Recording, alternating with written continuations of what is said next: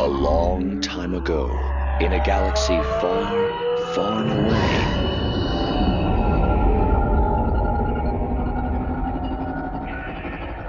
You're listening to Star Wars Beyond the Films, the official expanded universe podcast of StarWarsReport.com. There is a great disturbance in the Force.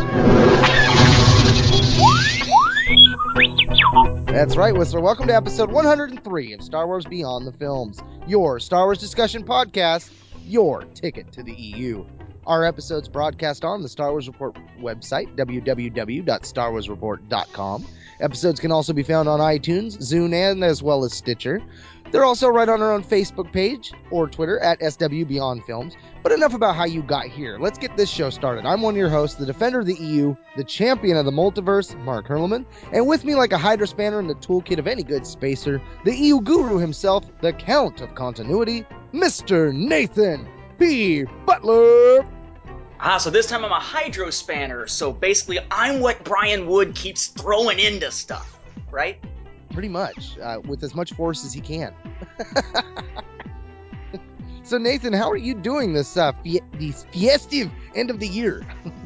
I'm uh, doing all right. As of the time we were recording this, we have one more week of school left. Uh, now, not counting the sheer number of people failing because they simply said, you know what? I know projects are 30% of my grade, but I just don't feel like doing any. Uh, understand that in my part of Georgia, I think probably in Georgia in general, if uh, you want to pass, you have to have a 70 or above. There is no such thing as D's in Georgia. Um, to say I want to do none of the projects that together are worth 30% of my grade is pretty much saying I want to waste an hour a day every weekday for 18 weeks of my life just because, well, I'm lazy.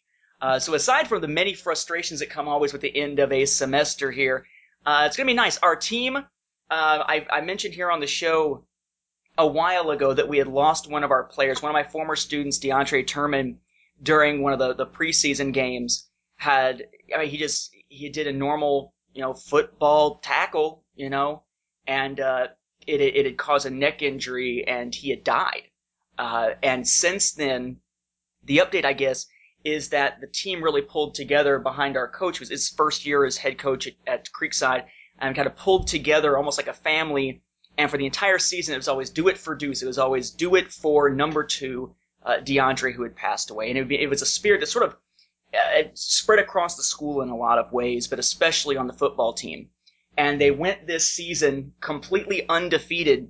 Nice. And for the first time for this school, uh, and for only the uh, second time I think for a South Fulton County Atlanta area school, uh, made it to the state championship game this past Friday. Uh, the the four A or excuse me five A um, championship game is them versus Tucker, and sure enough, uh, the team that had fought throughout the year in memory of their fallen teammate won the state championship. It was huge, and you know, seeing all but you know maybe a handful of the players on the team being former students of mine, uh, being able to cheer them on and such, that was, was a heck of an experience. So, yeah, it's the time of year in which a lot of frustration begins for teachers as you realize you're at the point where students have pretty much made their own beds. Now they're going to have to lie in it.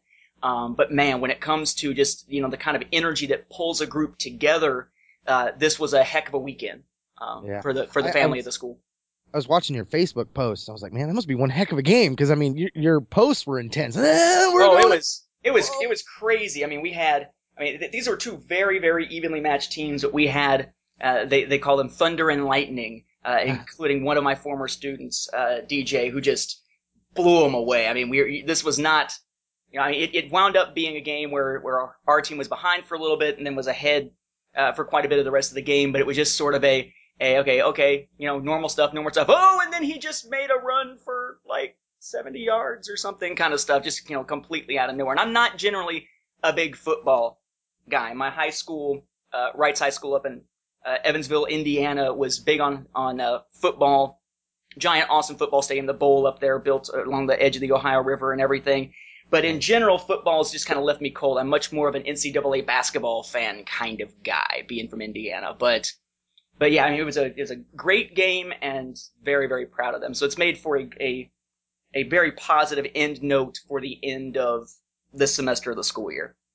Yeah, it definitely seemed like all eyes were on the feeds there for you guys because you know where I'm from, we have a Civil War game between the uh, Oregon Ducks and the Oregon Beavers, and that game this year was just neck and neck all the way to the end, and the Beavers lost by one point. Which usually it, it kind of seems like wherever the home team's at, they're the one that win, and of course they did this time, but it was looking like it may have all the Twitter feeds and the Facebook feeds were quiet. Normally, my friends are always on there talking smack back and forth to each other.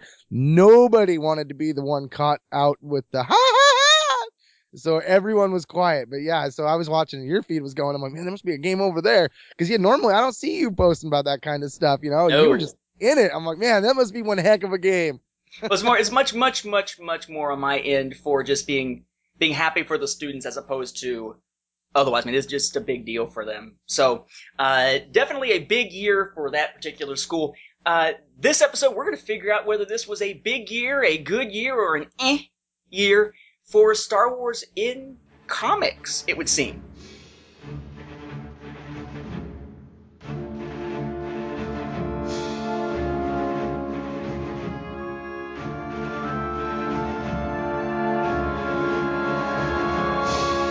right. Here at Star Wars Beyond the Films, we ask the tough questions. Questions that have bothered you for a long time, or simple ones that have perplexed you off and on. You ponder about Star Wars, and so do we. This episode, we explore the 2013 year in review for the comics. Now, consider this your spoiler warning, boys, girls, and sentient of all ages, because here we go. And again, I've tried to divide these up into uh, categories to make it easier for us to deal with them. We're going to have basically the comics that began earlier than 2013, but storylines that ended in 2013. Uh, the storylines that began and ended in 2013. The storylines that began this year but continue into 2014. Uh, the digests, which are generally you know thought of as one-shot kind of stories here. Uh, the trade paperbacks, albeit stuff that we've already covered when talking about them uh, as individual story arcs and stuff like that, so probably not much to say about those. And then sort of the oddities that are there, like the uh, My Comic translated stuff this year. So I guess we start with the stories that began earlier, like in 2012, but ended in 2013. Uh, those would include Purge the Tyrant's Fist, Agent of the Empire Hard Targets, and Dawn of the Jedi The Prisoner of Bogan. Uh, Mark, why don't you take these first? Well, you know, these these seem like all right forays. I mean, each one, you know, we've we've covered each one in their own uh, in previous episodes. If you really want the full gritty, go to those. But Purge the Tyrant's Fist, I, I liked how you know when they got to that, it was kind of more of like the perception of what the people of the galaxy were thinking of the Jedi and how they kind of went after the attack of that. You know, how can we make them perceive the Jedi in a new light, no longer the heroes? So that was interesting. That that take that's what I came away with that one. Whereas Agent of the Empire Hard Targets, you know, it had that classic James Bond feel to it, but it also had that uh the uh Bourne Supremacy, you know, the Jason Bourne type character where he's kind of like on the run and all that. I, I like the character in that one, the the uh, John Cross, Johan Cross, however we're calling it. I think it's John Cross, but I, I like the character. I like the way they went with it. In fact, that one, I think the thing I liked the most was the uh, the uh, dark skinned bald chick with the high heeled shoes that was running and gallivanting and doing all sorts of stuff in her, her little high heel shoes. I was very impressed with that. I mean, granted, it is a cartoon and she's not really running on those high heels, but if she was, kudos, lady, kudos. Dawn of the Jedi, The Prisoner of Bogan. Uh, this one was was interesting, especially considering where they went in the next arc. Like, you know, I mean, the Prisoner of Bogan being, uh, you know, the main character here, and you're just like, well, he's not one of the main. He's one of the main characters, uh, Dragonlock, and his prophecy or the philosophy that went behind his prophecy or whatever he saw a vision there's these prophecies that could come about and no one quite believes him at this point. But when we jump an arc forward the stuff that we see in this one takes a new life and i like the way that that happened. Like it totally threw me off. Like it's one of those moments where you're like wait am i missing a trade here somewhere? Because they jump a whole year after this one. And it kind of like when you go back and reread the prisoner bogan after that jump you're like okay wow this this definitely uh like there's there's more truth to what Daegen Lok is saying. But during this time, when you read it the first time, none of the Jedi, none of them believe him. Like he's totally cast out in doubt. And yet, by the time you get to the next arc, you realize that everything he's been saying has pretty much come true, and they've all realized it and been forced to realize it. So I mean, when it got to the end, it was like a whoa, things are about to blow up in your face.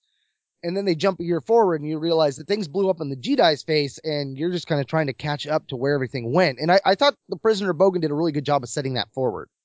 Yeah, these were all pretty good. Uh, Purge the Tyrant's Fist. Um, that's one I, I, I agree with you. I think it's kind of cool that while we don't see any Jedi characters we wanted to see get killed, or ones that we were curious what happened to them, that was something I think the first Purge did really well. You know, bringing in characters we were curious about in terms of whatever might have happened to them as part of the whole wiping out of all of the Jedi, or supposedly all of the Jedi, and that type of stuff, like Bultar Swan.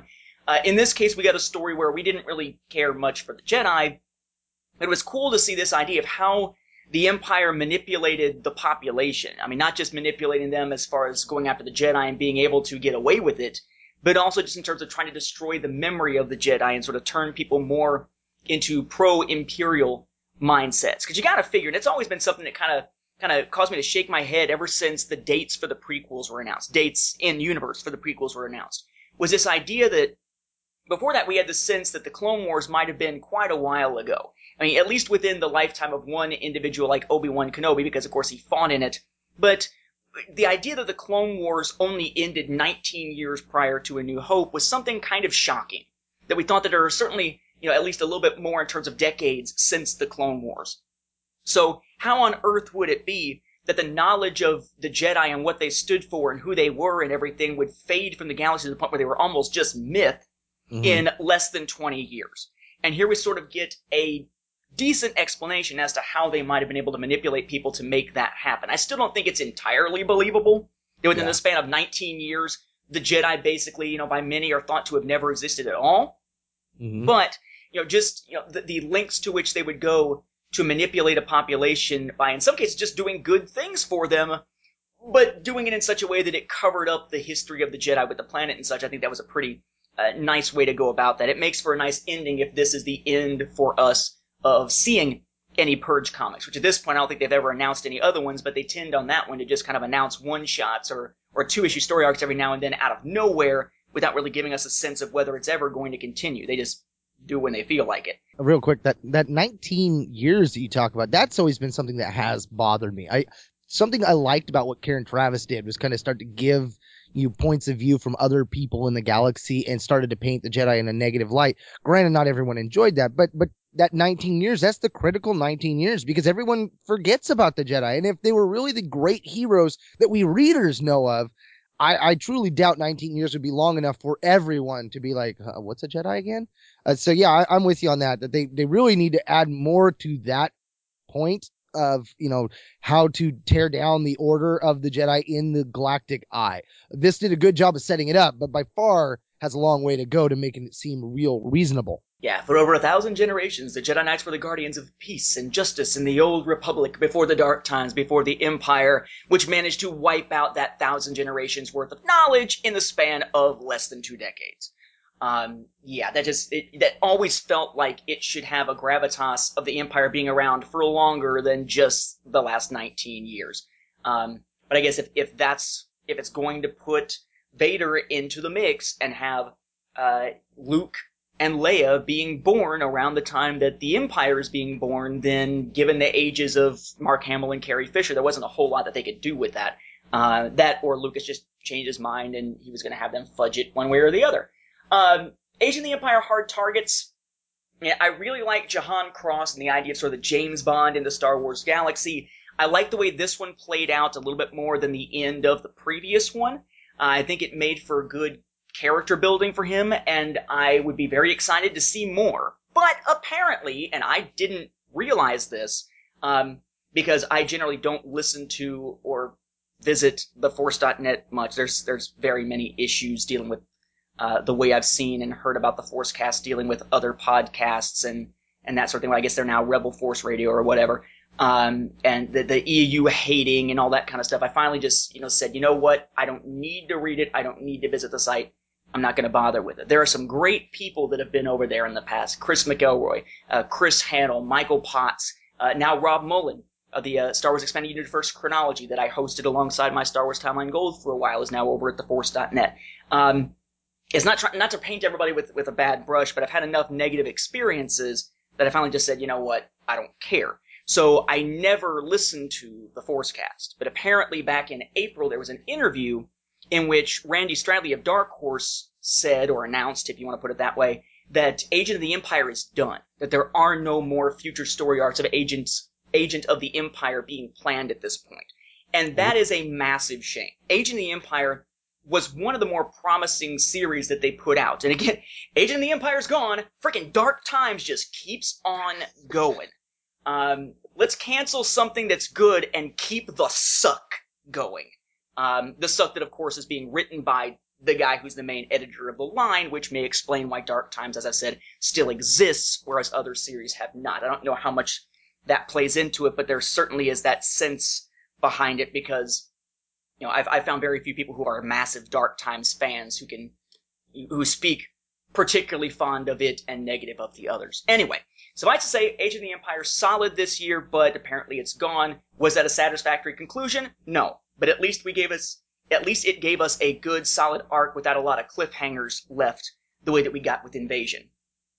Uh, Dawn of the Jedi, Prisoner of Bogan, basically the middle arc of the arcs we got now. Again, I went into the whole continuity and chronology thing back in the previous episode when we talked about the books, but suffice to say, uh, despite what you will find uh, in some fan sites and such, and you will find uh, in the opening chronology pages of the uh, Into the Void novel. Remember, Leland Chee has confirmed, uh, he and I've had this conversation, he has confirmed to me multiple times now, that uh, Force Storm and this story, The Prisoner of Bogan, take place not in 25,793 BBY, but in 25,783 BBY, making a Force War take place the year later in 25,782 BBY. There is a decade difference, basically thanks to Tim Lebbon apparently not being able to get his dates right in some of the journal entries he attributes to Dalien Brock with dates, TYA, Tho Yor Arrival dates in Into the Void.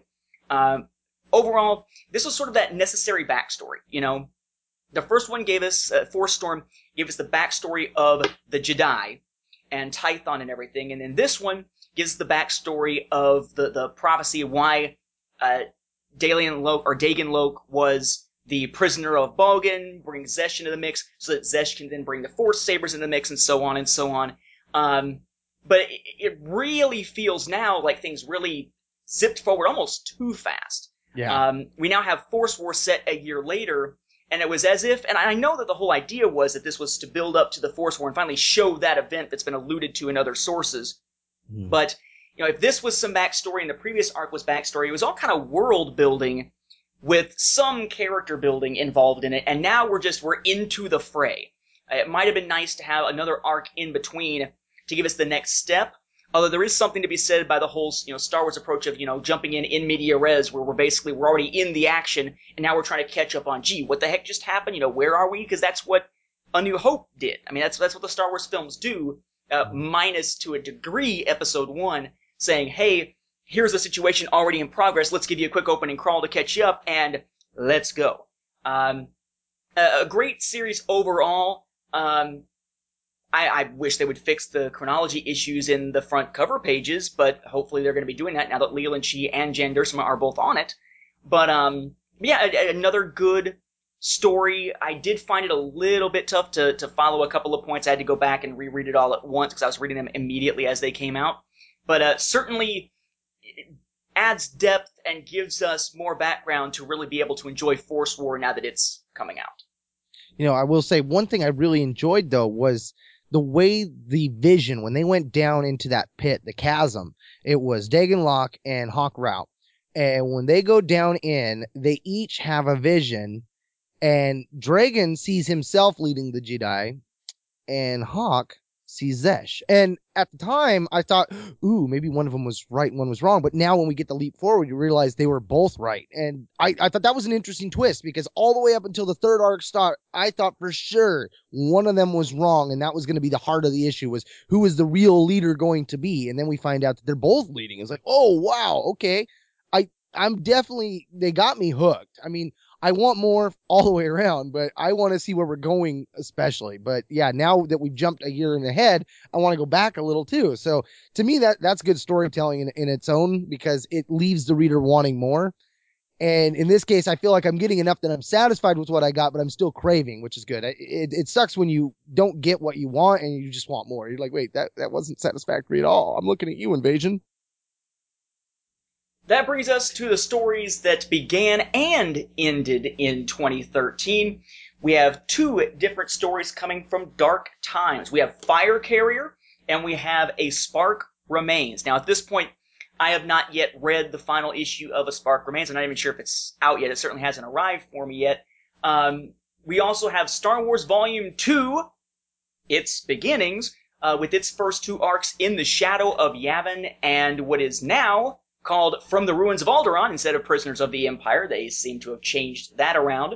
Uh, we also have Legacy Volume 2, Prisoner of the Floating World and Outcasts of the Broken Ring. Uh, at this point, the last of those, again, either isn't out yet or it just hasn't arrived for me yet, so can't necessarily speak to the end of that. We're recording this on uh, December 15th at this point. Uh, my six month anniversary, by the way. Um, and Darth Vader and the Ninth Assassin, which is the third of what is apparently going to be at least four story arcs focusing on Vader, um, with the last one being the whole ghost prison tale. And I gotta say, um, this is the most disappointing batch of all the different stories that we're looking at this time around, all the different categories of stories. Uh, this really was, in some cases, good, but not as good as what bore its name before. In other cases, really, really bad. In some cases, migraine inducing on the continuity. This quartet is a, a, somewhat of a rough group. Hit or miss is how I see it. I mean, you know, you go into this and I, I know you're not a fan of Dark Times. For me, this was the one Fire Carrier, especially was the one arc I was actually looking forward to. It's uh, K'Kruhk. He's got the Padawans, and it gives enough of a resolution as to where he went that they could write him out and never do another K'Kruhk story, and I would be somewhat okay with that. I, I still want to know about when he joins up with Luke. That I would love to see someday, whether it be in comic or be in book form. That would be awesome to have that tie.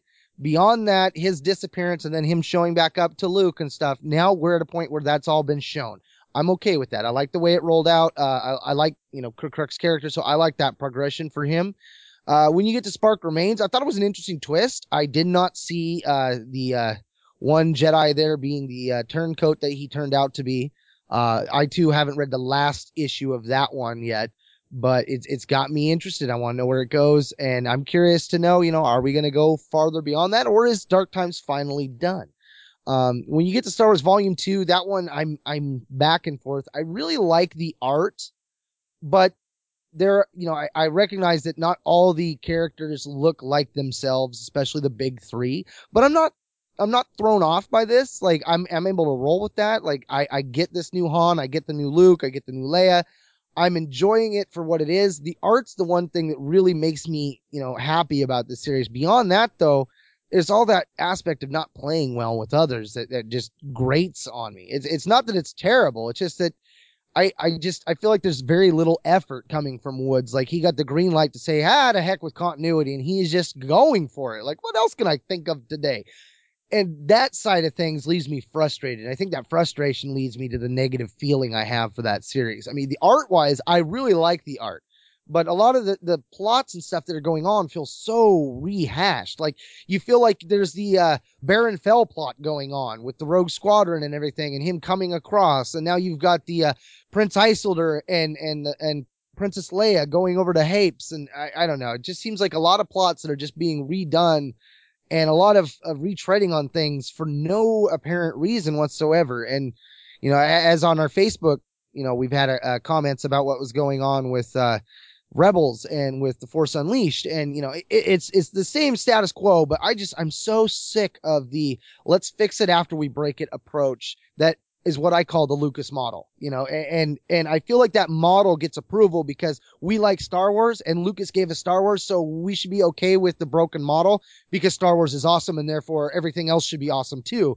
And I'm not okay with that. I, you know, like I want either the clear divide or whatever, but, but this series, to me, I really think it could be so much more if they were to flat out say, this is the new Star Wars EU. From here on out, you know, everything you knew before is going to probably get rehashed, revived, or whatever. You know, I look at the Star Trek Into Darkness. I'm okay with them re- rehashing new plots. Why? Because it's an alternate universe. Okay. I'm cool with that. That's what I'm expecting.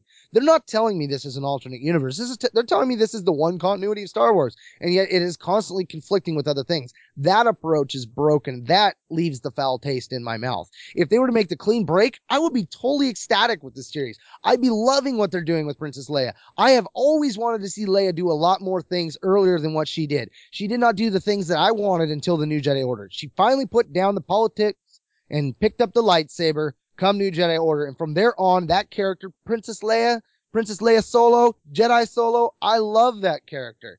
But now you're putting things in there that conflict with that character. And I want to see that that character of Leia as this all badassery that we're getting, but I want it to also make sense with everything I've read before. And this isn't making sense unless you make that clean cut divide. And that I, I just keep coming back to that. And issues and series like this bring that point flat out to me, just slap me in the face over and over again. And it's just like I just bang my head on a desk because I, I I love Lucas, I love Star Wars, but I hate a broken system and fixing things after it's broke when when you didn't have to break it in the first place drives me up a wall. Yeah, you know, Dark Times, I I would like to say that it is rounding out. Uh, it's finally getting to the point where there's some payoff to these stories that have been gone going on for a while.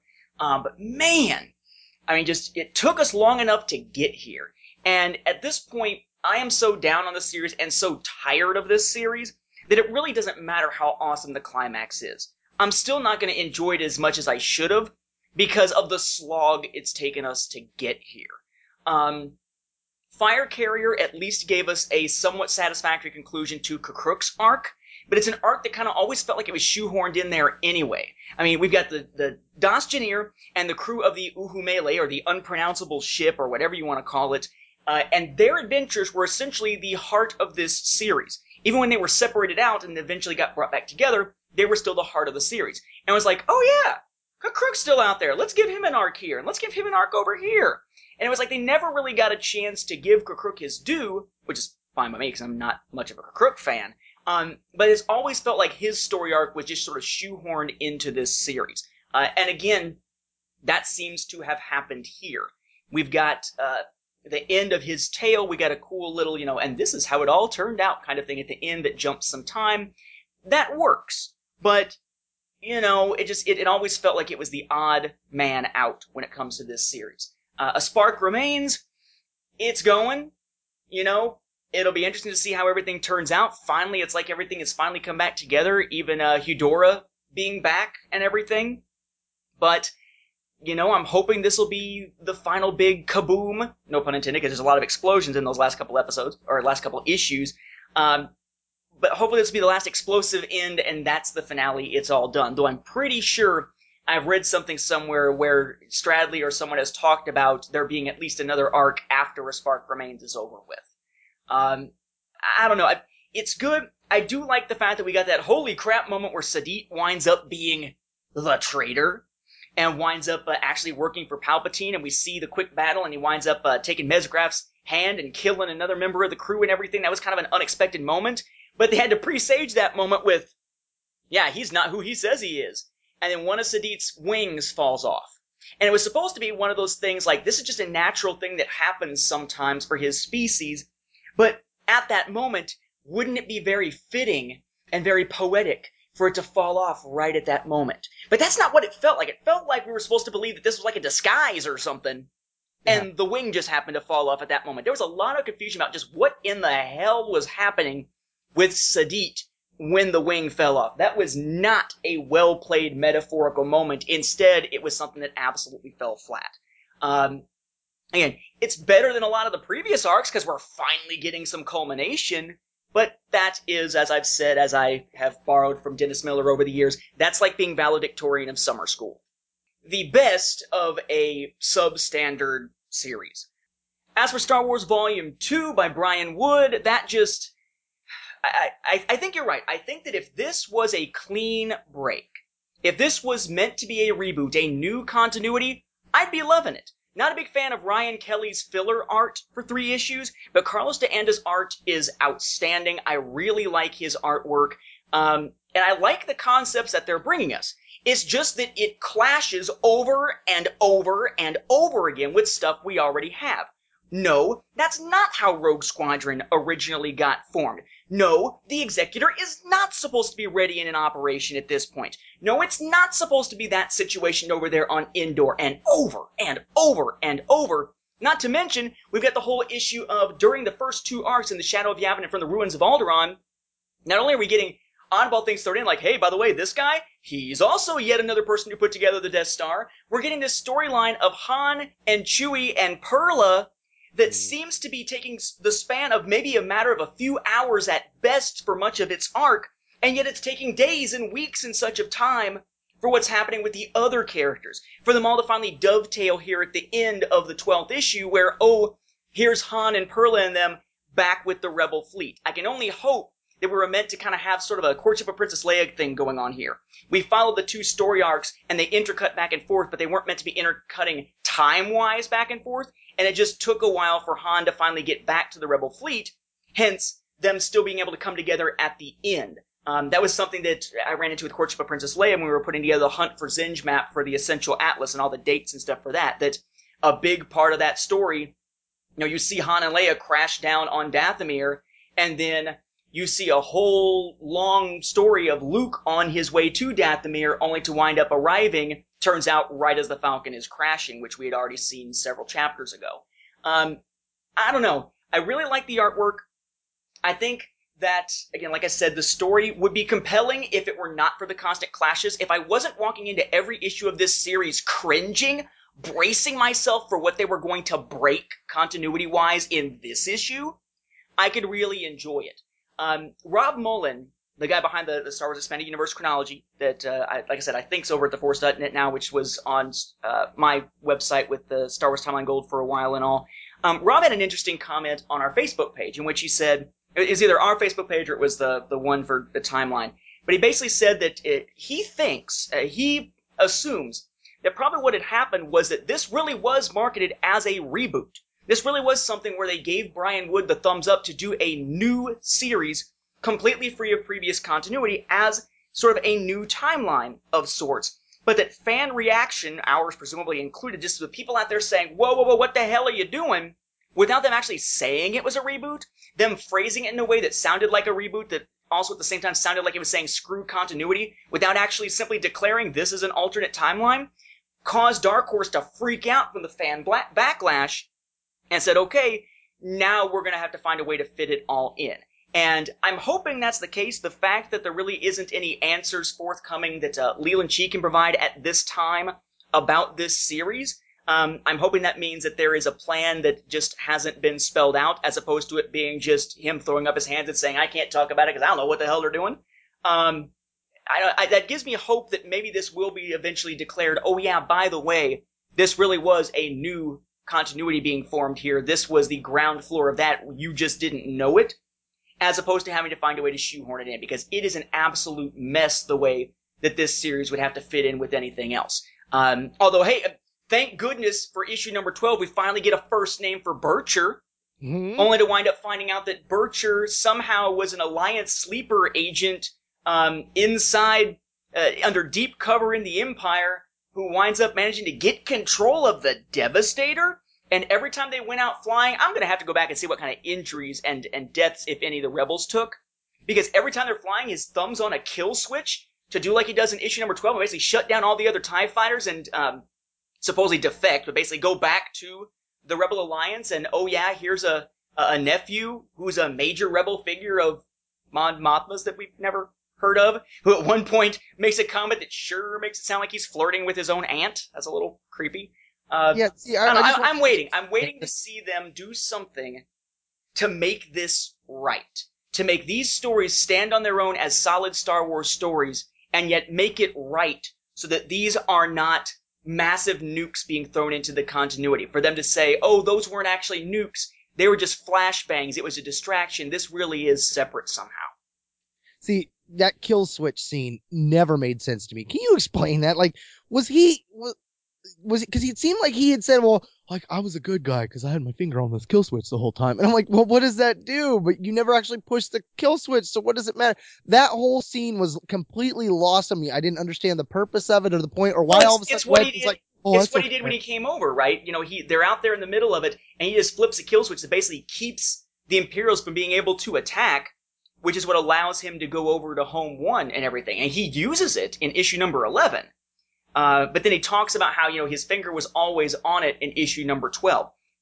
I guess it would also explain why Bircher, as the person commanding the Devastator, was constantly wanting to be out there in an actual starfighter Yeah. amongst the battle because that would give him the ability to do the kill switch thing and if ever finding himself in a position where it makes sense for him to finally go back to the rebel alliance that he'd be able to do so but but yeah it, it's it's kind of convoluted i think it works but again it only works if this is a separate timeline otherwise what they've just done is told what should be an intriguing story but it's like What's the best way to put it? It's kind of like a porcupine. It might look all cute and cuddly, but the spikes that it has, the quills, make it less so, make it more harmful than you would want to necessarily have as a pet. Uh, declaw this thing, take the quills away, say it's a separate continuity, and we can enjoy this big time. Uh, but it's just, it's, it's not happening yet. And I don't foresee it happening at this point. Uh, there are two arcs in already talking about what's coming for the next couple of arcs. And uh, Rogarin, the, the guy that supposedly helped design the Death Star super laser and whatnot, uh, the resolution of his story supposedly being something we're going to see within the next couple of arcs and everything. It's just, you know, it, yes, plan ahead and such and tell us what's coming, but please, at some point, separate this thing out, especially if that was the original intention. Don't go all, you know, timid on us now. Don't say, well, uh, uh, uh no, it was never meant to be a reboot, because all you're doing is making a bigger problem. If this was meant to be a reboot, step up and say, this is actually a separate thing, a separate continuity. You know, we loved the Infinity stuff. Why not? Be honest about it, if that was the original case. Yeah, that that's what I keep going back to. It's like I would be enjoying this and, books like uh, Razor's Edge a heck of a lot more if I knew it was a flat out new. it wasn't going to contradict because there's nothing to contradict with it. We are in a new universe. Everything is good to go. We are full bore head away. I mean, that was my thing with with, with this kill switch because it was like Wedge was like, oh well, that's good enough for me, and I'm like, what? Like that's not the Wedge I know. Like Wedge would have been asking more questions. Like he wouldn't just dropped it like that. So I go back and forth on that, you know, and, and like our Facebook page, you know, that post immediately blew up real fast. But I think the system's broken. The way we define things is broken. It's time for like what they did in 97 to do a clean cut, redefine things and say from this point forward, we're going ahead.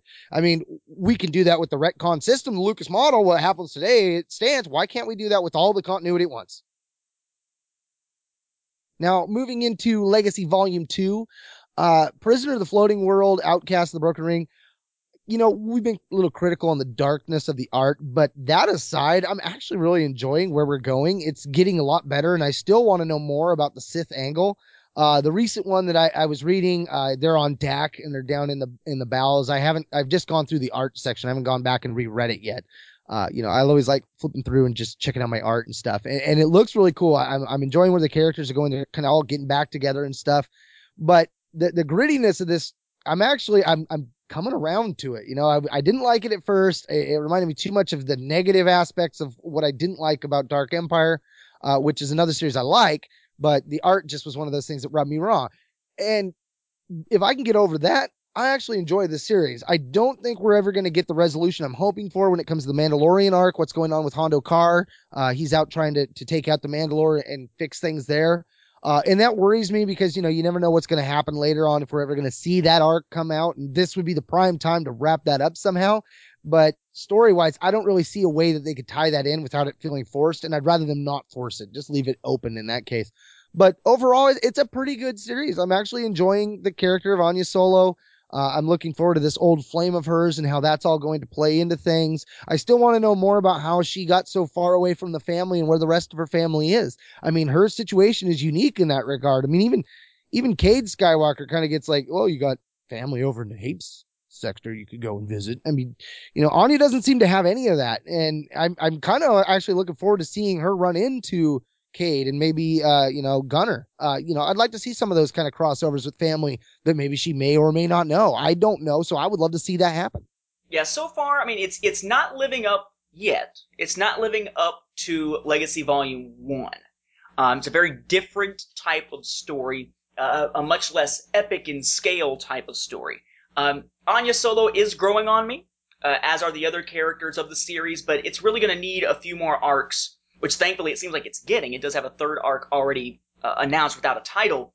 Uh, it's going to take a little while for it to really grow on me, uh, story wise. I don't think the artwork will ever grow on me. Uh, Brian Thies uh, in the second arc and Gabriel Hardman in the first. Uh, the artwork in this, I mean, it's not even just the fact that it is so dark. We went into detail with it when we did our Prisoner of the Floating World discussion. Um, there are places where the art just makes no sense in what we're seeing. You know, uh, I'm going to cut the droid in half at this point, but then when you see him next, it's going to be a completely different slash point and a different part of his body separated from another different part of his body and such.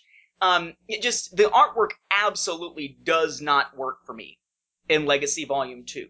The story is getting there. I wasn't really sure what to expect. I'm hoping it will become something of a quality level and a butt kicking action adventure level enough to justify its existence. Because it's the same thing to me as what happened with Babylon 5. Right? Babylon 5 had a great wrap up of season 4 TNT picked it up, did some TV movies that tied into it that were pretty good, and gave it a season five. And season five gave it a nice wrap up, but at the same time, it wasn't the wham bam huge big finale like we got in season four. Because J. Michael Straczynski had, when he thought he was going to be uh, cut short at the end of season four, crammed a lot of stuff that would have been in season five into season four. But at least that series got its beginning, middle, and end. But then they tried to continue it. They did Crusade, which got basically half a season, got tinkered by, with by TNT, and then was dumped. Uh, then they tried Legend of the Rangers with the uh, uh, the guy that played the young version of Captain Power, who is now the guy trying to get to the submarine and the serum and stuff on Arrow.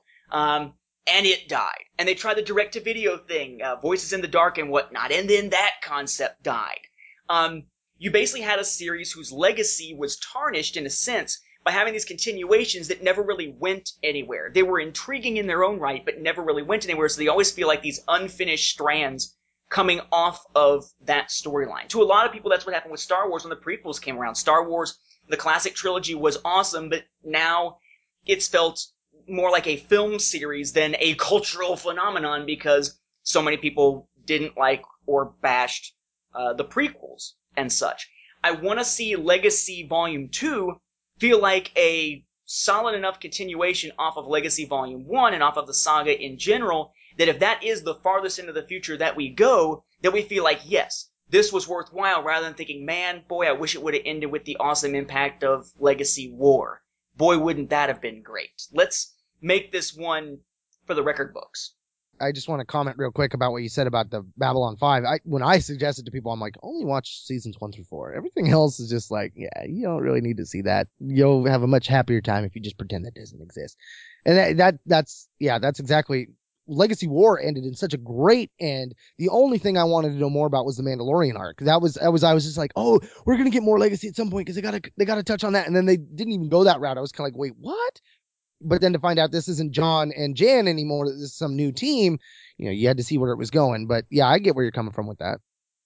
That, of course, gives us the last one that began and ended in 2013, which is Darth Vader and the Ninth Assassin. We spent a lot of time talking about Darth Vader and the Ninth Assassin. Um, I've liked the Darth Vader series in general, uh, especially Darth Vader and the Ghost Prison, but those are ones, uh, I believe it was Haden Blackman doing them at that time.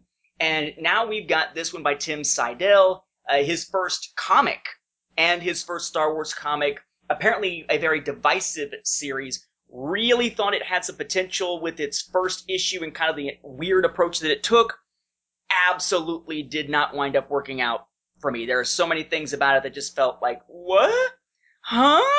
Um, but, you know, I think we pretty much said our piece on that one. What gets me about it is that Tim Siedell is also behind the next Darth Vader arc, uh, which we'll be able to touch on. Darth Vader and the Cry of Shadows, but uh, that'll wait until our next category here.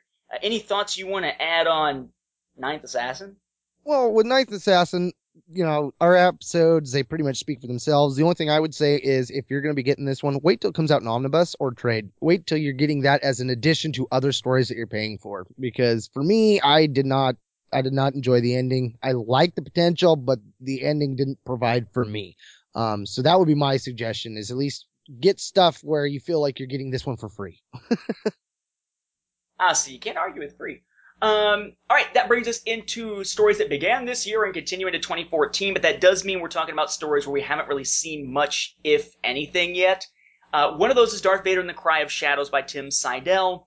Uh, this is a story that actually doesn't get its first issue until three days after we're recording this episode. So we really can't speak about Darth Vader and the Cry of Shadows. Suffice to say, the Darth Vader line is continuing. Uh, the two that have begun already, we have had a chance to check out, is Dawn of the Jedi Force War, which has one issue out at the point that we're recording this, and The Star Wars, which is about uh, halfway through at this point, based on the early, early, early draft script uh, by George Lucas of what would eventually become A New Hope. Uh, Dawn of the Jedi Force War, gotta say, a little bit weird that it jumped a year ahead in time. I like the conflict that we are seeing there. I mean, I was excited just to find how Rajavary fits in with this and how we finally got some background on the Flesh Eaters because these are elements that we get in the Old Republic MMO that didn't seem to have much in the way of explanation. We are like, well, where are the Flesh Eaters on Tython? They're supposed to be in it according to the game. Well, turns out they are sort of a, a tweaked lower caste, uh, Rakatan foot soldier being type things. Uh, and then we've got Rajavary, who we saw back in Force Storm briefly, uh, the one who supposedly is one who kind of falls to the dark side and has a lot of, of an impact on the Force War and such. You know, now we're finding that he is one in command uh, of one part of the way that the fight is being carried out, and then we've got uh, to flip that around. You got the whole issue there with uh, Luck doing part of it. The only thing that really got me about it, that had me kind of shaking my head, was the idea that after a year has gone by, there's still that whole issue of the other Force Hound uh, mm. What is her name? I forget. It's it's escaping me right now. Trill. Trill. Yeah. There's a whole issue of Trill and like you know. Uh, well, you can't have known her before. She's from here. Talking about one of the places where they are that they're fighting. And it's just like after a year, that's a heck of a cover story for her to still be carrying and for that that whole question to still be lingering there and seemingly coming between uh, Xesh and Shae. So it seems like, in one sense, there are some things that uh, don't seem to have developed as much within a year as you would have expected. But now we are getting, you know, kind of the wham bam huge conflict that will be able to be taken care of in many ways within just a handful of issues. But certainly it brings up, uh, it creates an opening for more future tales, whether comics or short stories, novels, whatever, that could, of course, fill in the gap between Prisoner of Bogan and Force War. But this is the conflict we've been waiting for that is supposed to last approximately a decade. And yes, in talking with Jan Duursema about the whole Force War thing and the dates of the comics and such, she did reiterate that fact that just like it said on the timeline for the Old Republic's website, which granted isn't giving us apparently the right date for the Force War, it's a decade off based again on the way that the, the dates for Dawn of the Jedi got tweaked and whatnot. But she does reiterate the fact that apparently the Force War is supposed to be a decade long conflict. So I'm wondering if maybe we're going to see another jump in time partway through this, or if a follow up arc of Dawn of the Jedi after this is going to continue the Force War forward. We may not be seeing the end of the Force War in this arc, which, you know, intrigues me to a degree. I would hope to God that we we get more because yeah, if it's a ten year war, I would really be upset if they shoved it all into one arc. Be like, wait, what? uh, right now it feels kind of like uh, Knight Errant uh, when the comic kind of did its uh, little jump forward. You know, it, has got its own thing going on, and it feels like you know you've got a backstory with everything before it, but it also feels new because it jumped forward a whole year. It's like you have an idea of what's going on, but like with Trill, it's like when they mentioned that that she was, you know, she's always been here. I was like, wait, what? How did she fool them into thinking that? Like, so there's aspects of it that I'm like waiting for the next issues to see if they go back to that because it seems like there's a plan here. And anytime John and Jan get together, I, I, you know, I don't worry as much. You know, there's certain people that get involved in these storytelling and you know that they're going to do what they can to make sure that everything within continuity stays legit. And and again, with the continuity that I'm talking about here is the C-level continuity because that's the one that, that incorporates most of everything out there Star Wars. And when you get authors that work in that regard, you don't worry about, oh, what's Brian Wood going to do now? You know, I mean, John and Jan have, have always managed to impress me. And so far, I'm enjoying the ride. And, and the aspect of, like I said, seeing that Xesh and Daegen Lok are both leading, I, I, I, was interested. And I saw one of the, uh, the little promos for one of the next ones, and it looks like Xesh may end up switching back to the Rakatan side. And I'm curious as heck to see what that's all about uh, you know, the, the Force War is definitely something that I've been curious about for a long time. I don't have much details on it, but it's always been something that you've heard about. And so to see it coming and to find out that it's a decade long battle, that, that excites me. I would hope, I would really, really, really hope they treat the Force War like Dark Horse did the Clone Wars and give us like nine or 10 volumes worth of trade paperbacks. That would just be glorious. But in this, this Disney buy, bought out Star Wars franchise we're living in, you know, there's that hesitancy of, well, they'll probably not commit to Dark Horse for that long. And then there's that other camp that, well, they will. And so that unsure feeling leaves me like, man, I hope I would love to see them do something like that, but I'm, I'm doubtful. You know, I, I really don't think they would go that route and do 10 whole trades, but man, could you just imagine though? I mean, I mean, think about that. The Clone Wars didn't even last a decade, and how many trades they dedicated to that. Could you just see a Force War just sprawl out the the the length of the growth that this era of the saga would get if they did that? I mean, right now it's just like a, a rock in the pond, but if you were to actually flesh out the Force War and make it a ten volume trade, you would have a significant era here to play with. And speaking of playing with some unusual content here, uh, we also have the Star Wars, and this was one. I mean, this has gotten a lot of attention. Uh, I do want to deal with one thing as far as Star Wars comics go as we get towards the end of this, as far as variant covers and whatnot. Uh, so I won't deal with that right now. Um, but suffice to say, it is another one of these huge, huge event type of storylines. And what we've got here is basically a comic book that is eight issues, more than most miniseries wind up getting, that is an adaptation of George Lucas's rough draft of Star Wars. Now, there's a lot of early drafts of Star Wars out there. Um, the Star Killer uh, script site is a great place to get copies of them. I've actually read and even summarized for the Star Wars Timeline Gold in the appendices file. If you want to check it out, check out uh, StarWarsFanWorks.com slash timeline. And when you get the timeline, look at the file with the X in the file name, the appendices. Go down to section O. Um, I've actually had a chance, thanks to that site, to go back and read and summarize these early versions. And there was an early, early story synopsis that wasn't an actual script of Star Wars that was dated as May 25th, 1973, um, that gave us a story set uh, in the year 3200 to 3300 AD, or CE, as the case may be. Um, but his very, very first draft, uh, generally called the rough draft, not even called the first draft of Star Wars, uh, was written or finalized, I guess, in I guess it was May of 1974, and it is that version, the first fully fleshed out story, and you can tell because the names like Clieg Whitsun still being Whitsun. Um, that version is the one that they have turned into this series. Um, several weird things abound about it. Uh, one, it's Jonathan Rinzler, J.W. Rinzler, doing the writing on this, and he's generally not a Star Wars comic writer. He usually does the behind the scenes stuff which in and of itself makes it unusual. We also have artist Mike Mayhew involved, who is doing an incredible job of making it all feel very much sort of like the, the painted photorealistic type stuff a lot of times. It's very, very close to that. He's really capturing the essence um, of the faces of the characters as if he's looking at actual actors and doing a lot of, of modeling based on that. Um, so far, I think the story is you know, kind of interesting. It's definitely not the Star Wars that we know, and it's kind of weird sometimes as I'm reading it because I remember having read that early, early script when I was going through and doing all the summarizing for the timeline gold and everything. Um, but I'm enjoying it so far. I do find it a little bit odd that here they're taking sort of a bit of a break, and the January issue of the series is not going to be issue number five. It's going to be issue number zero, sort of a background of it before in February we get issue number five. Um, but this has been a very cool series. if only to finally see some of these concepts brought to life through Mayhew's art. I mean, it's one thing to read the story in script form.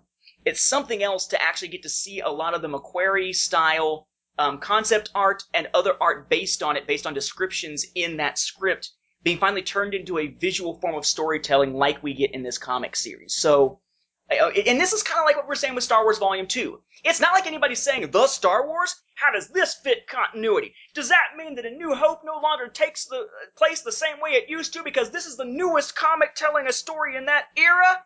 Hell no! Because we know, you've told us, in fact, they didn't even have to tell us it's based on that rough draft. It's a different timeline, an alternate universe sort of version of Star Wars. Why not tell us the same thing for Star Wars Volume 2? But the Star Wars, digging it, but it is kind of weird. Uh, this is not your daddy's Star Wars, folks, but I think you'll find it very enjoyable if you have an interest in sort of the early development of the Star Wars saga, and if nothing else, seeing where some names were used well before they became the names that we're used to.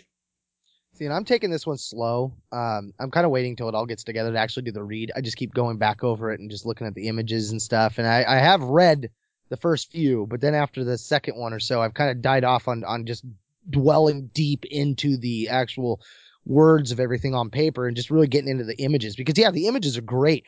Uh, one of the concepts that really really really just blew my mind was seeing star destroyers as two person craft. I was like whoa! Those are itty bitty. They look like little a wings but they look like star destroyers uh, when the uh, emperor is speaking, the old style microphone and things like that. These little tiny attention to details here and there. I, I just I'm really digging that concept. You know, I mean, I, I've mentioned before that Dawn of the Jedi felt like a reboot of Star Wars, but this this is like your you know this is what could have been, and I'm I'm enjoying it. Um, I I have seen some of those earlier scripts that you've talked about, but I didn't get too into them because I didn't want it to you know mess with me down the road but it's interesting to see the, the new twist on some of these characters and stuff. And like when the dad, uh, when Anakin's dad reveals that he's more machine now than man, I was like, oh, interesting twist. You know, I'm, I'm just enjoying it. I can't wait for it to all to end. I, I wasn't even aware that they were doing that break and making a zero one. So we're going to get nine issues altogether in theory, unless they do like a 0.2. That too is cool. I, I like a good zero issue. They, they're fun in that regard. So, you know, this is a fun one. It's definitely something that I think every Star Wars fan should, should check out just to kind of get that that feel of what Lucas originally thought Star Wars was going to look about look like and look about uh, you know in that direction. Uh, you know, we we as as fans talk about Lucas's vision, the ever changing vision, what his original vision would look like, and stuff like that. You know, and I mean the way canon would normally work, like this would be like your canon, like you know, but we don't work in that world, and so it's it's it's interesting to kind of peek back behind the curtain and see where everything originated from in that regard, and and it's it's cool because some things are familiar, but they've got a new twist. And I'm enjoying the heck out of it. I'm looking forward to the ending to see what he had because it, it's a fun new ride. And like you said, you know, all they had to do is just flat out say it. Hey, boom, here we got something totally new. It's totally something you've never seen before. And it doesn't matter what we get because we know that it's going to be new. And that's why I like the Infinity versions of the stories. When, when Luke dies on Hoth, I mean, I was like, whoa, Skywalker actually froze to death. Oh, what's that mean? I mean, and even those, like the, the, the, sad thing about those was each one, you know, it was, it was, uh, four, five, and six, but each one was in itself its own universe. And I kind of would have loved to known what would have continued to have happened to Leia as the Luke with Luke dying. Like that would have been a great universe to explore. Uh, you know, those kind of concepts were cool. And, and I like the fact that they're actually willing to do this with this one. I wish they would do it with other ones. I would be totally cool with how they did the Tale stories, having another Infinities line where they did arcs of Infinities, where they went back to that four, five, and six and expelled that universe out. Just that here's, you know, this arc of Infinities is taking the episode four and we're going to, you know, flesh it out. Then we're going to go to another arc or three arcs or whatever. And we're going to flesh out the episode five and, and things like that. I would love to see an Infinities kind of do what Marvel What If does you know, and just constantly give us a new twist on things. I think that would be just great because we wouldn't, those of us that are, that are, you know, tied to continuity, that they want it to connect, this would be our, now I understand what you guys feel like when you're just able to let it go. I mean, it, you know, I would love to let some of those things go. It just, it's not so easy when you're invested the way you have in the story and you enjoy the story so much and then to have new things come up and they're like, ah, it doesn't matter. It doesn't count. Like, well, you know, Star Wars is a fun story and, you know, this stuff does matter. No, it doesn't matter in the regard of life and death. But it matters to the the integrity of the overall story. You know, when you're sitting here and you're, saying this event happens, it should happen. I mean, canon is supposed to be solid in that regard, and, and so to be able to have something like this that actually exists out of canon on purpose, it's breathtakingly refreshing. That brings us to the digests this year. Uh, not very many this time around. We had a couple of Clone Wars ones and one for Ewoks. For the Clone Wars, we had Defenders of the Lost Temple and the Smuggler's Code, and then we had the launch of what is supposed to now be a series coming based on Ewoks that's sort of meant to bridge some Ewok stories together called Ewoks Shadows of Endor. Um, Mark, did you check out any of these three? I do have uh, Defenders of the Lost Temple. Uh, that was pretty cool. I the, the cover immediately drew, drew me in. It showed a clone trooper. He was kind of like knocked down. He had a lightsaber in his hand. I was like, "Ooh, what's this?"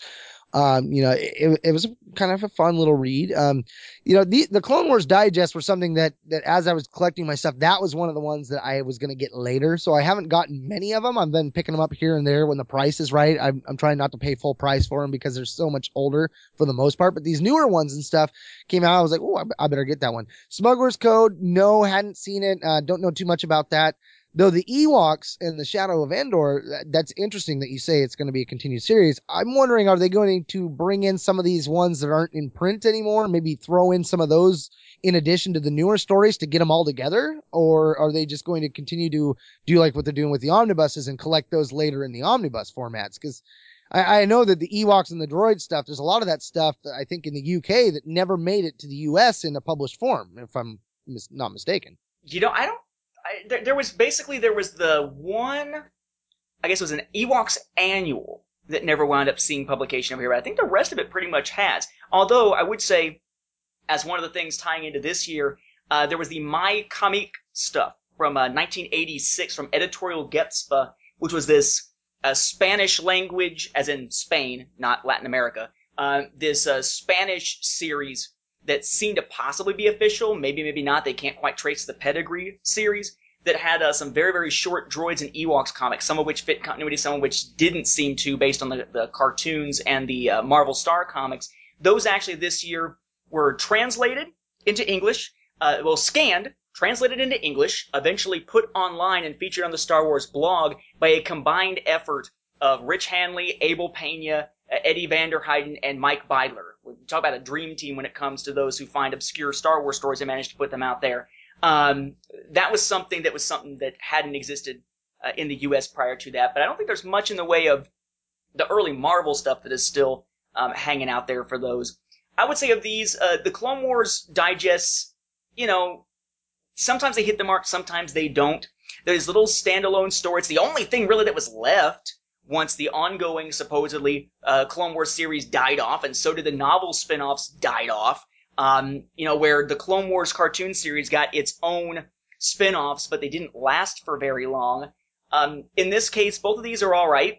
None of the ones that are spin-offs in the digest form for Clone Wars are all that stupendous. They're not bad, but they don't tend to affect much of anything. So those are decent little reads, particularly Defenders of the Lost Temple having sort of a moral to the story and whatnot.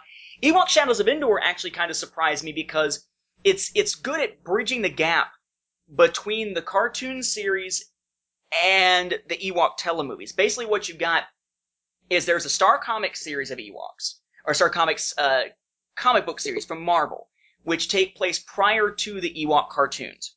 That's the one that has that Lost in Time thing that ties into the Droids comics from Star. And then you've got the My Comic stuff from Spain, which seems to interweave at least somewhat with those. Then you have two seasons of the Ewok cartoon series where they're vastly different. They sort of sucked the soul out of the series for season two and made something very, very different to make it even more goofy and kiddie for the little kids. Uh, and then you had the Ewok telemovies. And the time frames in which these are all supposed to take place have been shuffled around a little bit over the years, but the assumption had been, well, they're between The Empire Strikes Back and Return of the Jedi. No problem at all.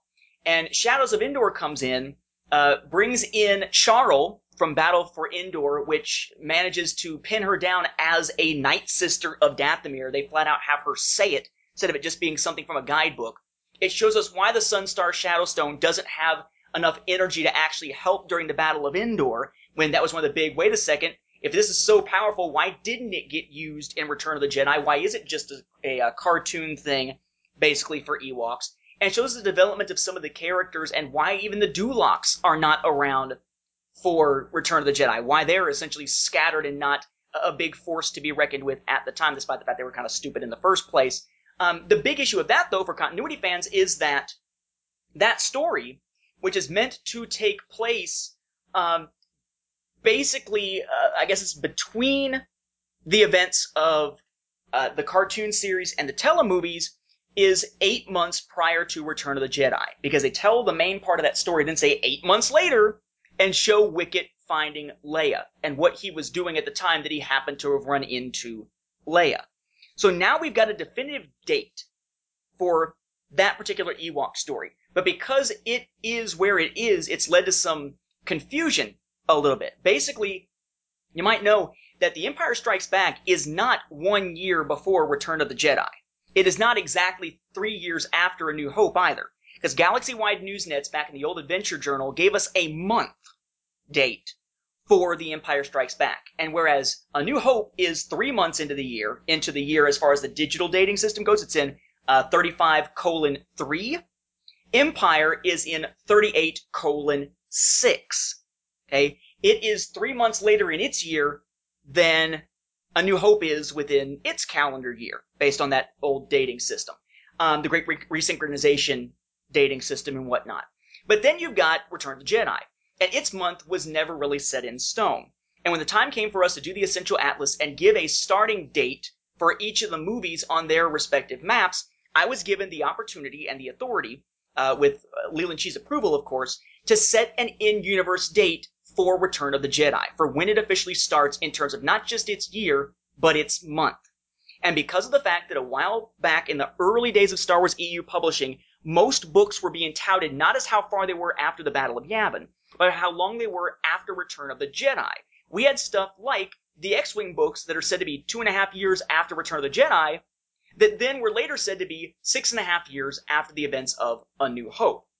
Now, since that was a 0.5 and would make a difference in terms of the number of months involved here uh, into its year, that made the decision very easy for me and for Leland to basically say, okay, Return the Jedi is basically in the same month of its year that A New Hope was. You know, it kind of would make sense. 9-11 uh, and other anniversaries being targeted by terrorists, you could sort of see Palpatine being someone who would love to screw with the rebels, and if he could, do something on an anniversary so that that defeat was made even more uh, emotionally impactful on the Rebel Alliance, uh, because it happened to be four years, almost to the day, after the big Battle of Yavin that was their first gigantic victory against the Empire and such. Uh, as such, though, what that means is that with a New Hope in month three, with Return of the Jedi in month three, but with Empire in month six, there's actually only nine months separating the events of Empire Strikes Back and Return of the Jedi. And this story being set eight months before Return of the Jedi means that you only have a month after Empire Strikes Back before this takes place. So the assumption is that it's not that these stories with the Ewoks were necessarily meant to take place in that nine month period, so much as they're, when they say three ABY, they literally mean three ABY.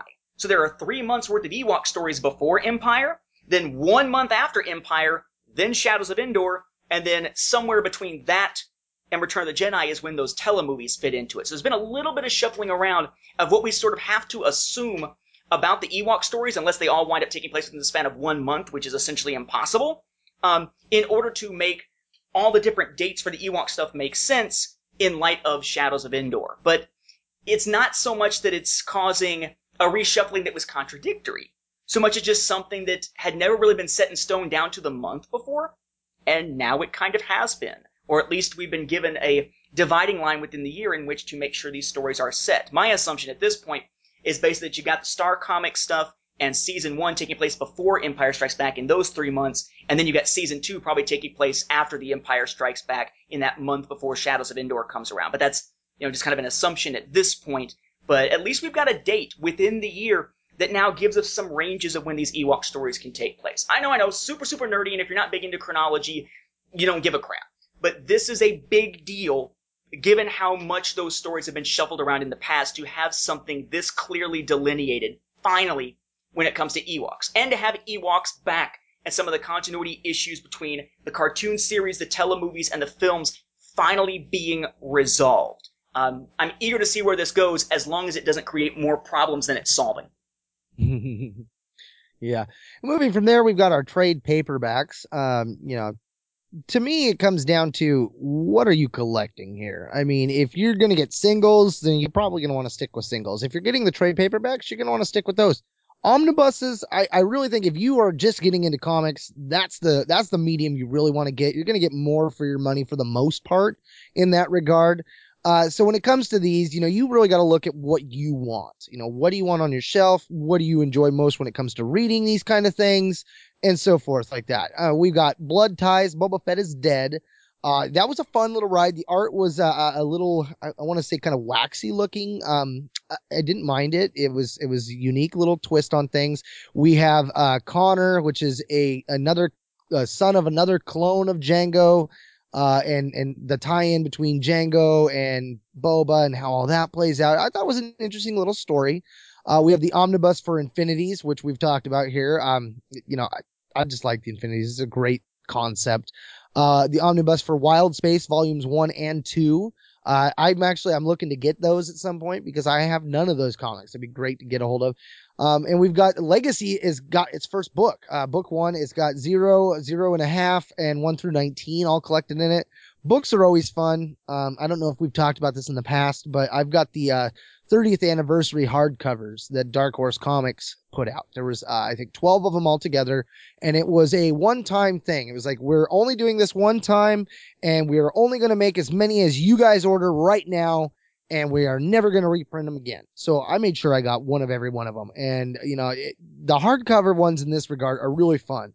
Um, another one that they've done later was uh, Luke Skywalker, uh, Last Hope of the Galaxy, or something like that, or A New Hope of the Galaxy. Uh, it's a big, big, thick brown uh, black one that slides into its own sleeve. I've got that one as well. I love comics in the hardcovers. They just, I don't know, something about it just really makes me feel like I'm, I'm sitting down with something that's going to take me a long time to read. And typically they do. Uh, you know, you grab a single issue comic, you can have it done in, in a matter of moments. But once you grab a trade, it gets a little longer and you grab an omnibus. Now you're looking at 400 something pages. Books are along the same regard. And then, of course, it's a hardcover. So you've got that added awesomeness as well. But the price is a little higher. So again, it gets back to what are you wanting in this regard? Uh, we also have trade paperbacks for Age of the Empire Hard Targets, as well as Dawn of the Jedi Prisoner of Bogan, and the omnibus for KOTOR Volume 1 and 2, which excites me because I've been waiting for these series to start to hit omnibus. Uh, and then we've got the trade paperback for Star Wars Volume 2 in the Shadow of Yavin. Um, you know, most of these, if you want to know what we think about those, you can check out the old stuff. For me, this, I'm just going to say it comes down to the format you like to read it and digest it. That would be if you would want to get it. Yeah, these are always kind of the oddball of the year because I don't generally pick these up in trades most of the time or in omnibus format most of the time, uh, unless it's the old Marvel reprint stuff, quite frankly. Um, Blood Ties Boba Fett is Dead. Uh, good story, fun story. Um, one that we have covered here on the show before. Omnibus Infinities, definitely check that one out if you didn't check out the Infinity series beforehand. Those what if stories were some of the coolest, weird Star Wars stuff of their time. Uh, I particularly am fond of the uh, Infinity's A New Hope, but Infinity's Empire's pretty decent. Infinity's Return of the Jedi is actually quite good as well. That's that source of that uh, uh controversial armor color for hmm. Vader mm. at one point. Uh, the Wild Space Omnibuy, I actually have the first one of these. I'm debating whether or not to get the second one. Because for me, I try to collect stuff as individual single issues. But in this case, that one had some stuff that had never been reprinted in the United States from Marvel UK and whatnot in there. Uh, so I picked those up just like I picked up the other Marvel stuff so I wouldn't ruin my old Marvel single issues.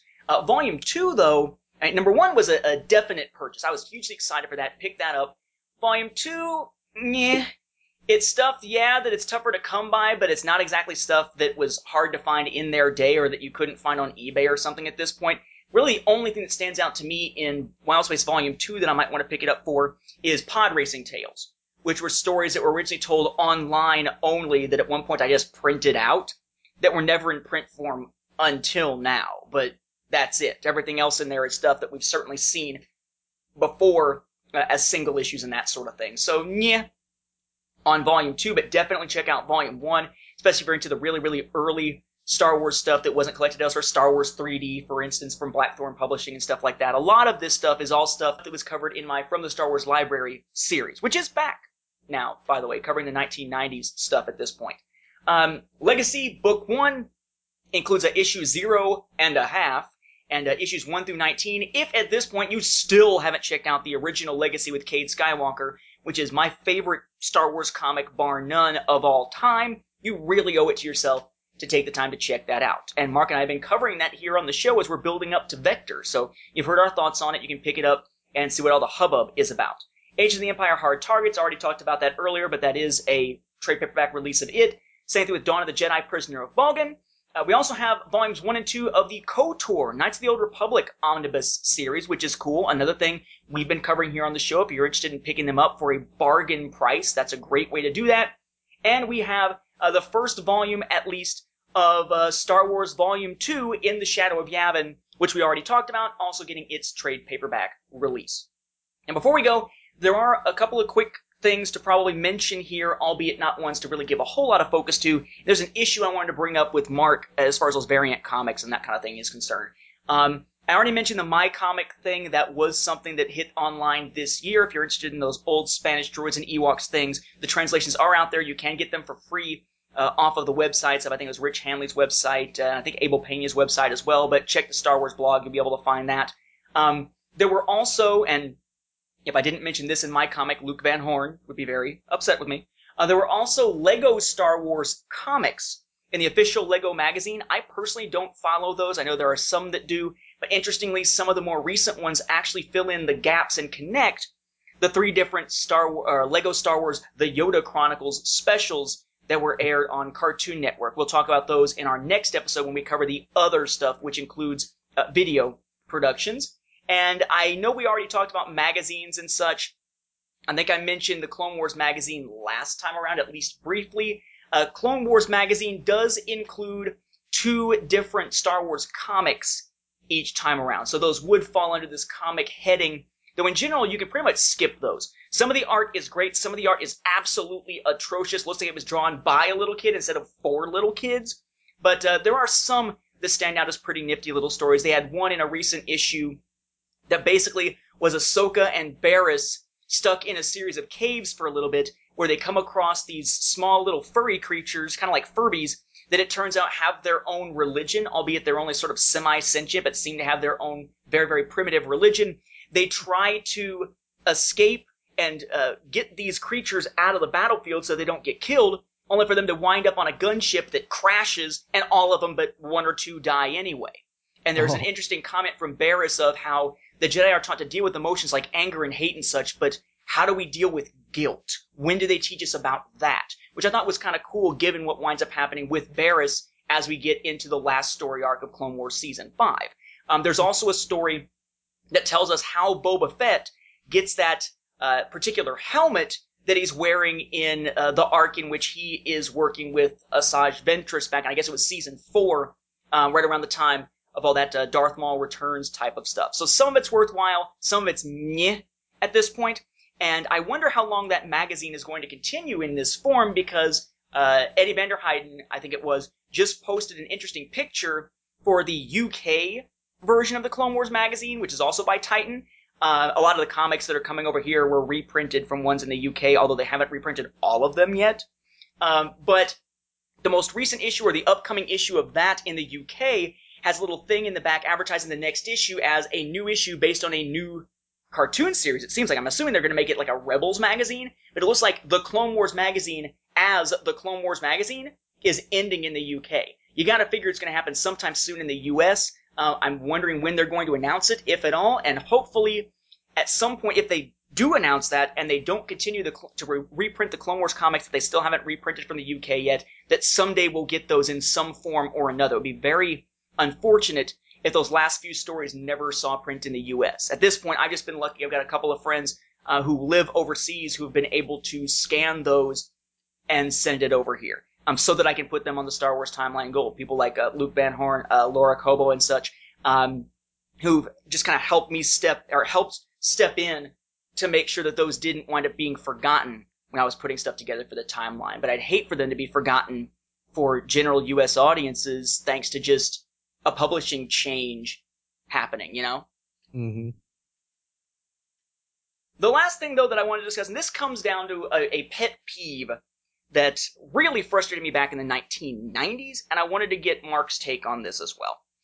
Hmm. This was a year of big stuff for Star Wars. One of the things you saw back in the 90s, though, was a lot of different gimmicky covers. Hey, let's put a hologram on this cover. Hey, let's do embossing on this one. Hey, let's make it metallic looking, and so on and so on. And uh, we saw this even with the Star Wars comics around the time of the Phantom Menace. The Phantom Menace uh, adaptation, I think the adaptation of some of the other Star Wars films, uh, those Episode One Adventures stories, not the the little kids RPG ones, but the comic ones from Dark Horse. It was here's an artistic cover. Now here's another variant that has a photo cover, and so on and Remember so on. those?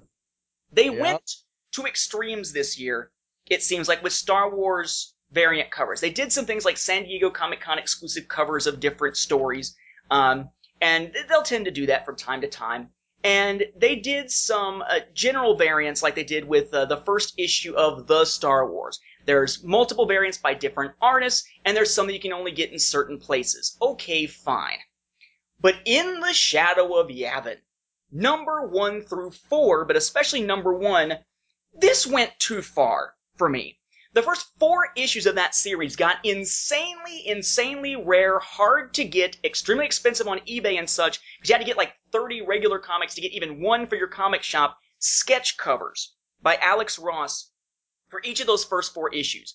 Issue number one got a first printing, newsstand, and digital uh, edition, or I guess newsstand and direct market edition that had a digital copy of the comic in it, a little code for it. But then you had a second printing, third printing, and fourth printing. Of the first printing, you also had a Hastings variant, a GameSpot, uh, GameStop variant, like, you know, the video game store that you could only get with rewards from their power up rewards thing that really ticked off a lot of people. I wound up being able to get a couple because I had a lot of rewards, kept one, sold one uh, to a buddy. Um, but then you also had Dynamic Forces coming in and saying, hey, we're going to have multiple different printings of this book with Alex Ross, or Brian Wood as the case may be, I think it was always Alex Ross, uh, signing it. But see, here's what we're going to do. We're going to have different levels of rarity based on what color of pen he used to sign the issue. There's the gold pen, there's the silver pen, and there's the black pen. And they all have different levels of rarity, and they all get different numbered limited editions, all with increasingly escalating prices, depending on what color he signed with and how many we're going to put out of that. And then they top it off eventually with one of those one for one dollar issues. There are more individual variants, as far as I know, of Star Wars Volume 2 number 1 than of any other Star Wars comic ever. And that to me is frustrating because it makes for the collectors, it makes it frustrating. I usually don't collect variants. That one had enough hype, I thought maybe these things might be worth something someday. So I went ahead and picked up all of them except the Dynamic Forces and the sketch cover one. At that point, I was like, you know what? I spent way too much money on this. Screw it. But it just sort of seems like going to that well and just absolutely exploiting the living crap out of it in a way that may have made them money and made their partners money.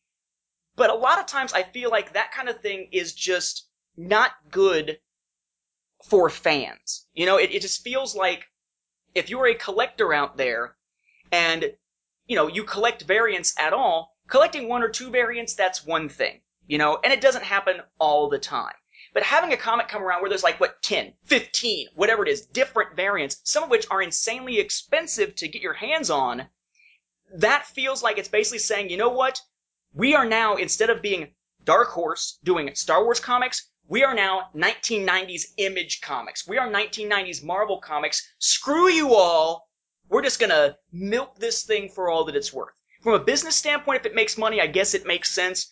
From a fan relation standpoint, it seems like a pretty dickish thing to do. Yeah, it definitely seems like it turned a lot of people's heads away from the variants. Um, and, and you have to question like what what really makes a gold colored permanent marker worth more than the silver one or the black one. I mean, they're all purchased at the store for the same price. They're all putting the same amount of ink down on that cover. I mean, who decides then that one's worth more than the other? I mean, when it comes to this kind of collecting and you go to try to resell it, you're only going to get what you're going to get the person to buy it for. So, I mean, that, that, that's totally feels like it was a total scam because it was like they they did it in stages enough that no one realized that they were flooding the market with basically crap. And if they would, maybe you know, well, like you for an example, you stopped once you realized, hey, wait, this is looking a little gimmicky here, and what the heck are you guys doing? Uh, you know, I mean, maybe if they'd have had like something special about these covers aside from just the ink, that that one really pushes the limit right there. It's like, wait, you've got how many in in one color and how many in another, and and who decides what color is worth more? I mean, that that just that, that seems like a very greedy uh, a way to go about it. Um, you know, I, I honestly think a variant cover when you do variant covers, you should have two, maybe four tops. Three would be a good number to select you know, eh, or maybe uh, do three on one that gets reprinted or something, you know, like, hey, we got a reprint. Let's do the third variant, you know, something like that. Um, I know that when it comes to variants, some are worth more money. Uh, when I got my very first variant that I went and paid money for, I bought a $30 Venom Gold back when Venom Lethal Protector came out. And my local comic shop, Iguana Comics, had uh, a black and the gold version as well as the standard red version that came out with it and the black version was like 75 something bucks at the time. And oh man, I wanted it. It looked glorious. Uh, but I got the gold one, which is funny because you would think, you know, the gold would be more expensive than the black, but not in this case. That wasn't the way it worked. Uh, the gold one, I got it for 30 bucks and like right away it jumped up to like 140 bucks. And that, that was up there for like maybe four years they kept putting out Venom comics and stuff, and slowly that desire for that price dropped. Now I could get, I could sell it for about what I paid for it originally, and probably even less. Um, you know, at the end of the day, it gets back to what a person's going to buy. So, you know, it does kind of feel like they were real shady in the way that they were presenting a lot of this stuff, and you know. Hands down, I think that's got to have hurt them in the long run because they do that again, and I can guarantee you they're not going to get the sales they got on this first one. Uh, and, and part of that I'm sure had to go into that whole building up the hype of Star Wars Volume 2, which may have made more sense if, like you were saying earlier in this episode, if they were actually legitimately planning on making it a reboot. That would have made a little more sense on having a lot of these covers because now you're getting a number one cover of a rebooted Star Wars. I mean, that actually is worth more money than Volume 2 by itself as just something that's going through and kicking continuity in the cojones. Uh, you know, so yeah, I, I'm with you. I think it was a, it was a bad idea to get that greedy with just changing out pens and stuff like that. I mean, because the covers are the same. You know, the, when the cover is the same, it's not really a variant. You, you know, I mean, it is a variant cover, but you've got like five different versions of ink going on it. That cover is still the same. Nothing is changing but the color of the ink. That is shady.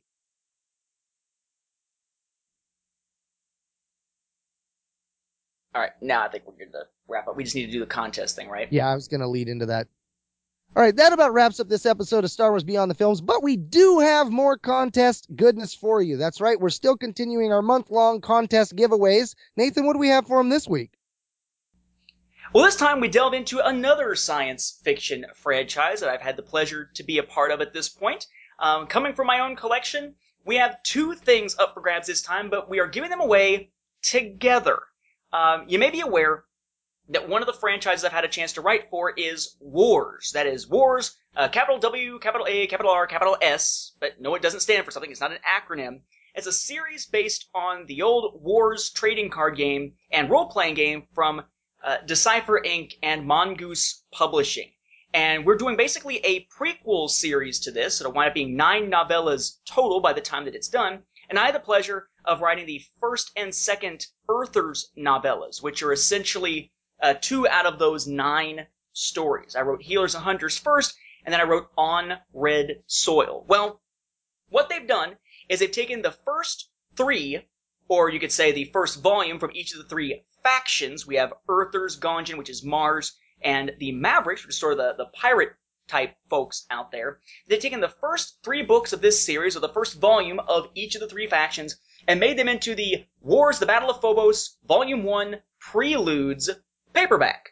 And then they're doing the same thing. They've got uh, Stretty out there. Volume 2 Stretty has the second of the volumes in it. Well, with Preludes, one of the things was that they put out sort of an initial version of this, and then very shortly thereafter had a chance to have a much cooler looking cover made for it that was more in keeping with the cover that was being made for the second volume. And they took the original one out of print and along with any copy editing things that they decided to tweak, a little bit format things to tweak, and that new cover put out the currently available Wars the Battle of Phobos Volume 1 Preludes. And this is a book that has my first story, Healers and Hunters, in it, along with Sean E. Williams' story for the Gonjan side, The Great Journey, and Jim Perry, fellow Star Wars fan and Star Wars podcaster, Jim Perry of uh, The Adventures of Indiana Jim, and the things they're looking up, and uh, the Thesis A Fantasy, that audio parody of Star Wars fandom out there. Uh, Jim Perry's first story, Firefight at Overwatch Command. Uh, he is doing the Mavericks faction here. What's up for grabs this time is both versions of Wars of Battle of Phobos Volume 1 Preludes, both the out of print original edition and the currently in print one with that new, more dynamic cover art this time. Uh, so, to enter to win these, you want to send an email to us. It is swbeyondfilms at starwarsfanworks.com.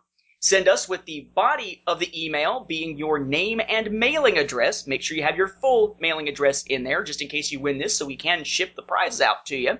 And you want to put as your subject line preludes so we know which contest you are trying to enter. And don't forget, there are other contests we have out there going. Listen to the end of our previous few episodes uh, from 100 up to now to see what those things are and to hear the instructions about how to send those in. We are uh, about, at this point with recording, we're about uh, two weeks, a little less than two weeks away from starting to draw the winners in these contests here. So far, we got up for grabs what we've got uh, Mercy Kill, we've got Crucible in terms of Star Wars, we've got uh, a copy of my novel Greater Good signed, and then we've got these two. And yes, if you do happen to be the one who wins both of these Volume 1 Preludes Wars, the Battle of Phobos uh, soft cover collected editions, I will sign both editions for you if desired, personalized or otherwise. I'll get in touch with the winner before putting the package together to be shipped out and such. So send those entries in, make sure the subject line says Preludes, and good luck to everyone.